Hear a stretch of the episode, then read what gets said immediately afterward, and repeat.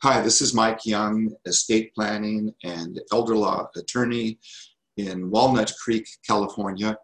And I'm going to talk to you about five estate planning myths. But before I do that, would you please do me a favor and hit the subscribe button below because I would like for you to get notice um, when I create new uh, videos on YouTube about estate planning, advanced estate planning, asset protection, medical uh, planning, and probates. Also, it allows other people to uh, see my YouTube videos through Google's algorithm. Uh, also, I'd like to let you know that I put on Zoom workshops on the second and fourth Thursdays of every month at 10 a.m. And on these Zoom workshops, I talk about estate planning and asset protection and uh, medical planning and probates. And uh, the Zoom workshops are interactive and they're fun and they're informative. At least I think they are. so go to my website, walnutcreekelderlaw.com, walnutcreekelderlaw.com, and uh, sign up for one of the workshops. I hope to see you there. So, in any event, five estate planning myths.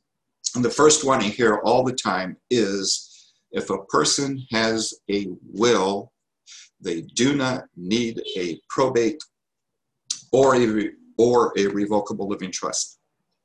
So, for instance, uh, this happened not too long ago. A lady came in to see me uh, her uncle had just passed away. The uncle had a will, but that's all he had. Um, asset wise, he had a home and he had uh, investment accounts, bank accounts.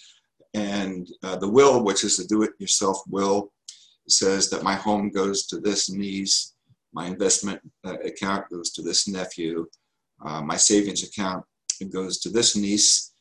And so uh, the niece showed her uncle's will to me and said, Mr. Young, can you help us make these transfers? And I said, Well, you need a probate. We need a probate.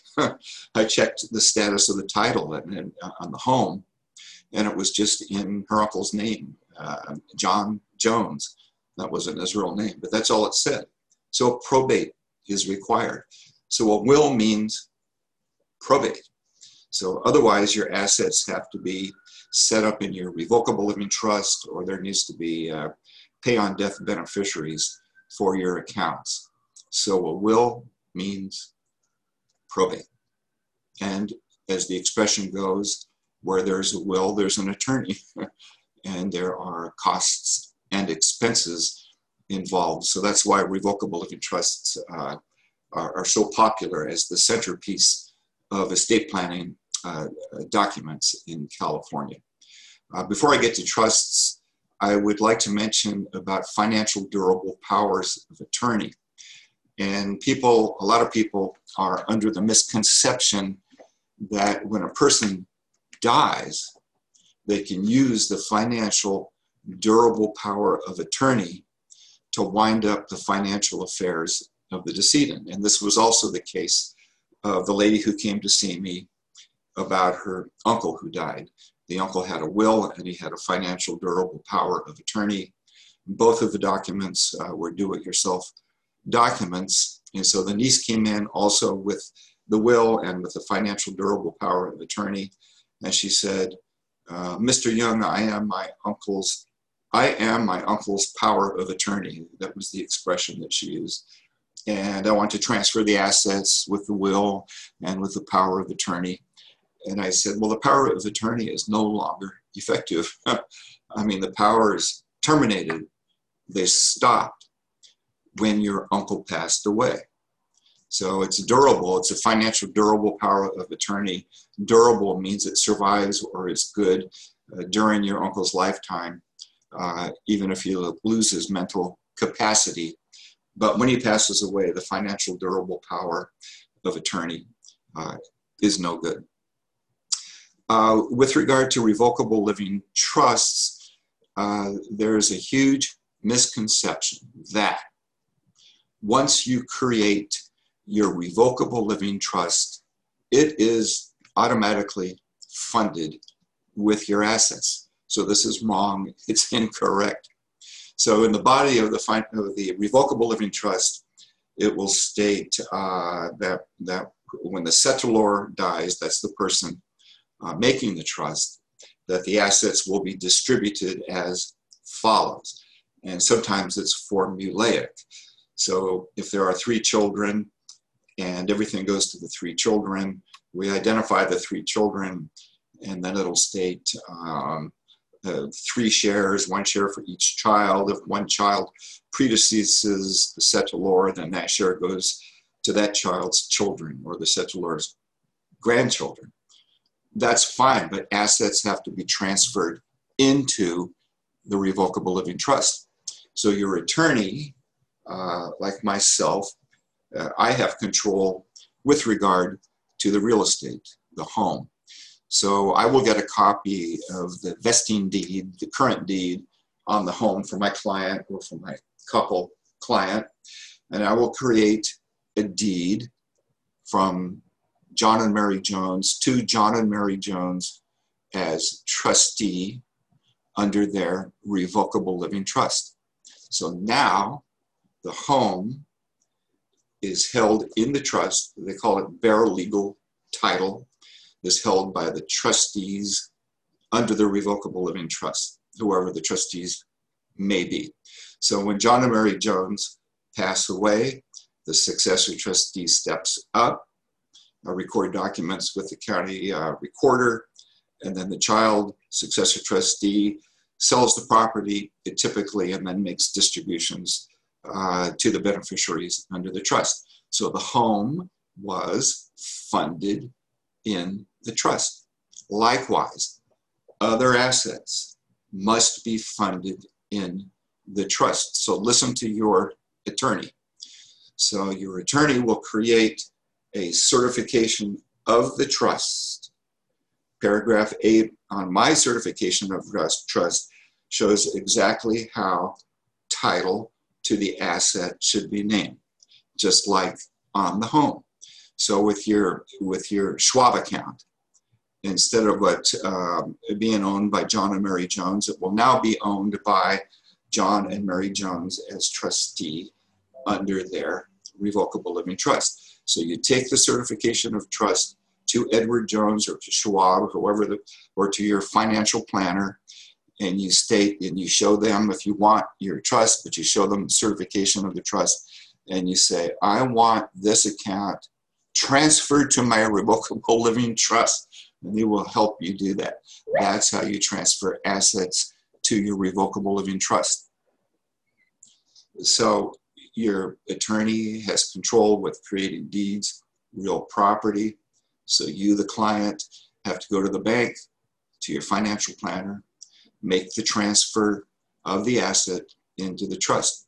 Another mistake, I think, people make in that regard is that when they go to their uh, financial uh, planner or Edward Jones, whoever it is, you can have a combination of uh, retirement accounts uh, like IRAs and 401ks called qualified accounts and non-qualified accounts.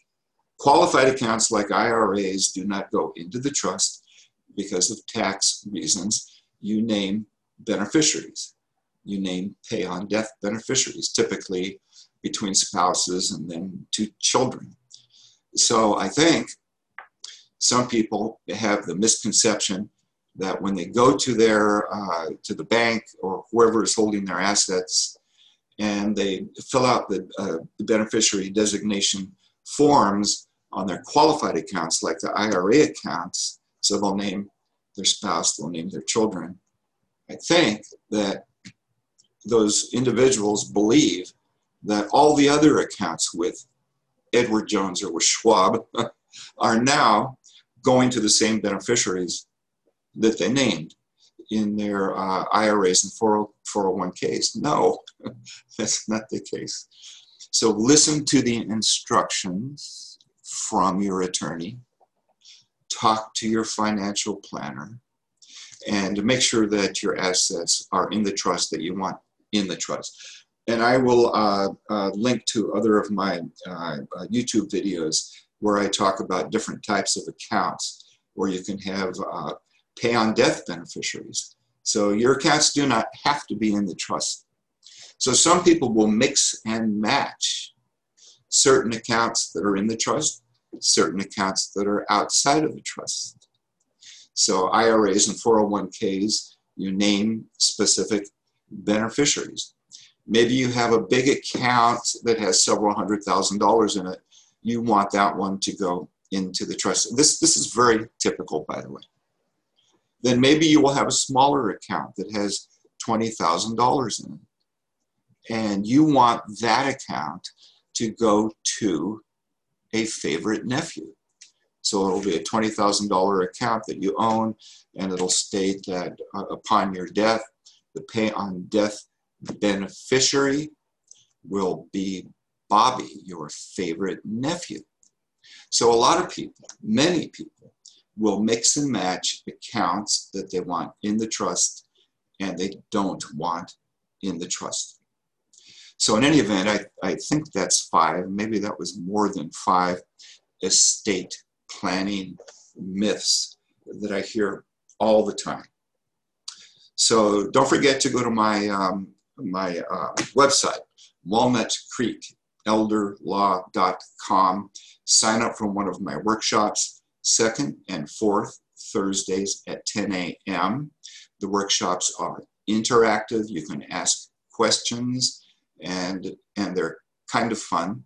Also, uh, please subscribe by hitting the subscribe button below because I want you to get uh, notice when I put out um, new videos hopefully you are deriving uh, some benefit from these. If you don't hit the subscribe button, I understand too. So thank you very much for watching, and I hope to see you at, um, at my Zoom meetings. Thank you.